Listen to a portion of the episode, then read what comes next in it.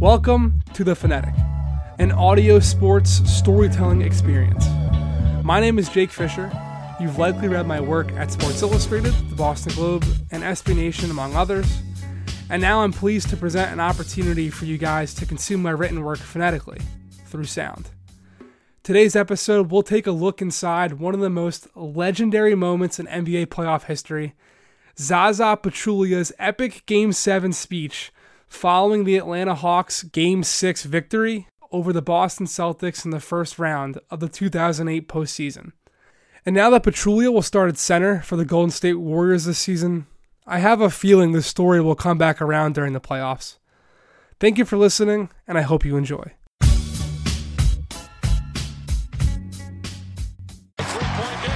See what they do. Celtics need a three. Final seconds. Rondo coming up. Doesn't look like they're going to foul. One second to go. Rondo puts it up. It's over. And a Game seven is coming up Sunday in Boston. As Rajon Rondo's heave at the buzzer fell short, streamers rained down from the Phillips Arena rafters on May third, two thousand eight. Marvin Williams danced at half court as the bulk of the Atlanta Hawks roster celebrated just in front of their bench. Amid the mayhem, Zaza Pachulia found his way to then-Hawks T V sideline reporter Rashawn Ali for a post-game interview, beamed live on the stadium's Jumbotron. It remains a highlight of Pachulia's career. That interview, it's just pretty funny. I mean, if you look at it from outside and if you don't know the details, uh, it, looks ter- it sounds terrible. Uh, but, you know, when you hear the story behind it, I mean, you know, I, uh, that's one of my memorable, most memorable moments uh, that I had. The Hawks began rebuilding in two thousand five, at the conclusion of head coach Mike Woodson's first season. Atlanta's thirteen and sixty-nine record during the two thousand four oh five campaign was the worst in the franchise's sixty-seven year history. The Hawks then acquired Joe Johnson from the Phoenix Suns that August, two months after drafting Williams number two overall in that June's draft. Atlanta improved in the standings over the next two seasons before drafting Al Horford in two thousand seven and returning to the playoffs that spring for the first time since nineteen ninety-nine. You always remember first, right? I mean, first girlfriend, first kids, you know, the first playoffs, you always, always remember that. Atlanta snuck into the postseason. The eighth-seeded Hawks earned a date with the historically dominant, top-seeded Boston Celtics, enjoying the momentum of the modern Big Three's first season in New England. Nobody would give you any chance. You know, everybody was talking about sweep, sweep, and, uh, you know, four zero, the easy series, you know, Celtics against the Hawks, one against eight. You know, they always experienced and great players against these young players, you know, so uh, basically we had no chance. If you ask like ten people, people, one hundred percent would say we had no chance. Games one and two in Boston reaffirmed those widespread predictions. The Celtics clobbered the Hawks by twenty-three and then nineteen points before the series shifted down south. Atlanta somehow claimed game three, each of its starters scoring in double figures, and Josh Smith and Johnson combining for sixty points to erase Kevin Garnett's game-high thirty-two.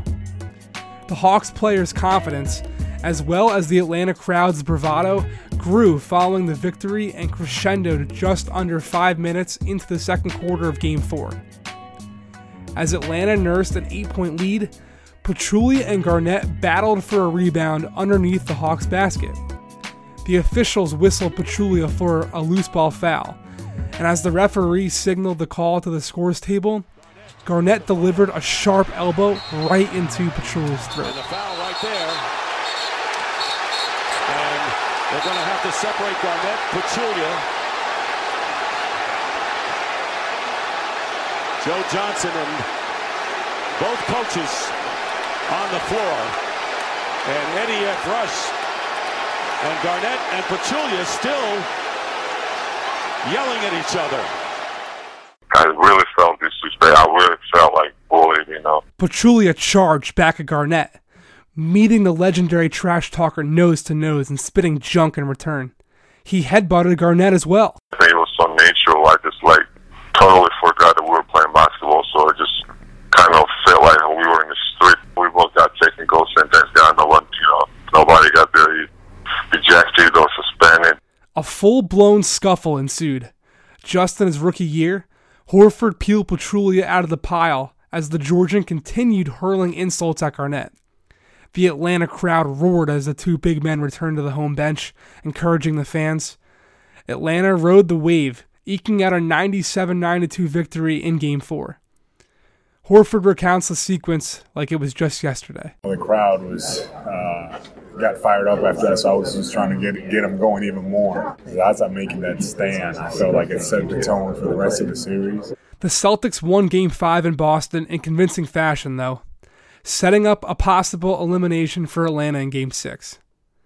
Atlanta's longtime public address announcer, Ryan Cameron, remembers that night vividly. Whenever I walk into a game, I can always feel, it's almost kind of surreal to feel how the building is. Like, it can be flat, it can be, you know, a bit of a buzz, but on that particular night, I just think that it was really, really electric or highly energized, almost like to the point of you thought the building might actually move. During a timeout, the Hawks streamed a montage on the Jumbotron that intermixed Rocky footage with Pachulia's Game four fight with Garnett. And with the Rondo miss at the onset of the story, the Hawks escaped one oh three one hundred.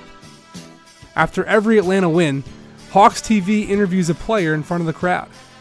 The Hawks game night staff scrambled to capitalize on the riotous energy that filled the stadium. Boston had completely retreated to their locker room, yet the entire crowd remained screaming.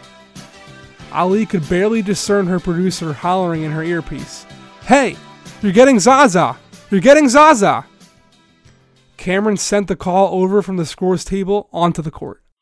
Zaza had almost taken on like a cult.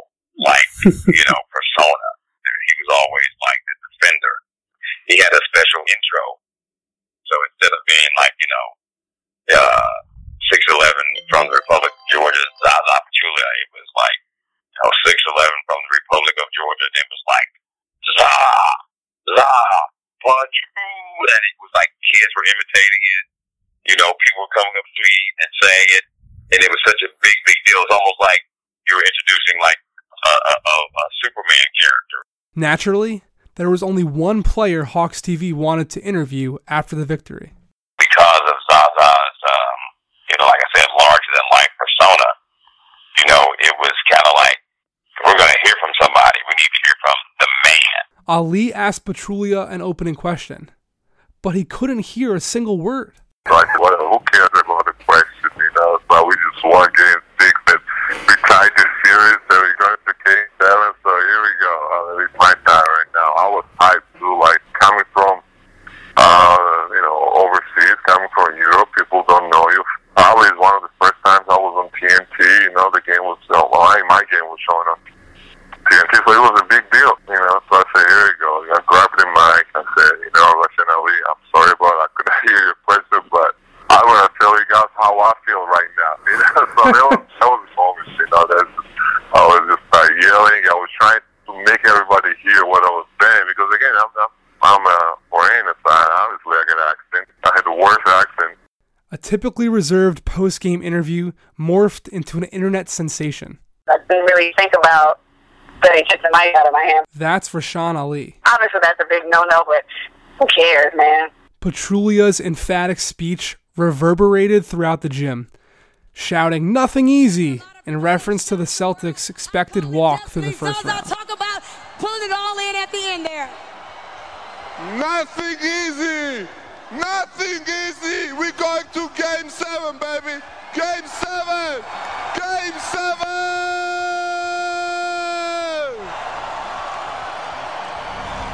Hey, I wish you guys were there, but we everybody knows that we got your support. We're gonna feel it on Game Seven. We love you. Woo! Mike King has been the Hawks T V in-game host for over a decade. Ten foot tall and bulletproof. That's that interview was at. And I, you know, you asked, I can remember Rashawn Ali's face, her big smile, just like like you're looking at somebody and going, yeah, we just did that. Pachulia first checked his phone when he finally returned home. It was flooded with well wishes. You know, I had kids, I got married, I had, um, I don't know, I had good days you know, after that, uh, in my career, in my life. I never got that many congratulations, so I know that I got that night. Atlanta, of course, fell in Game seven, as the Celtics continued their march to that year's championship. But the Hawks have reached the postseason every year since, currently riding the second longest streak of playoff appearances in the entire N B A.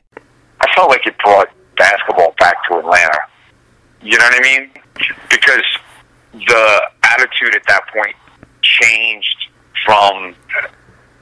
I remember that first season I was there, it was a... We'd be winning in the third, and you go to the fourth quarter and go, how are we going to blow this? And that time period, it was like, how are, how are we going to come back? Or we're going to put their, you know, we're not giving up. Pachulia left Atlanta in free agency for Milwaukee in twenty thirteen. Last July, he was traded to the Dallas Mavericks, where he started sixty-nine games alongside Dirk Nowitzki, who he now calls one of his best friends. In the days after Kevin Durant's decision to join the Golden State Warriors this summer, the thirty-two-year-old Pachulia signed on to be the starting center in the Bay. As the Warriors compete for their second championship in three seasons, Pachulia's legendary speech will undoubtedly follow him to Oakland. That interview is my signature. uh, yeah, every time you, you know, you make a steal or, you know, do something positive, you know, on the court, you know, fans yelling, nothing easy, you know, that became my signature. Thank you for listening to today's episode of The Phonetic. You can hear every episode on SoundCloud, and please subscribe to the feed on iTunes. Stay tuned for more to come.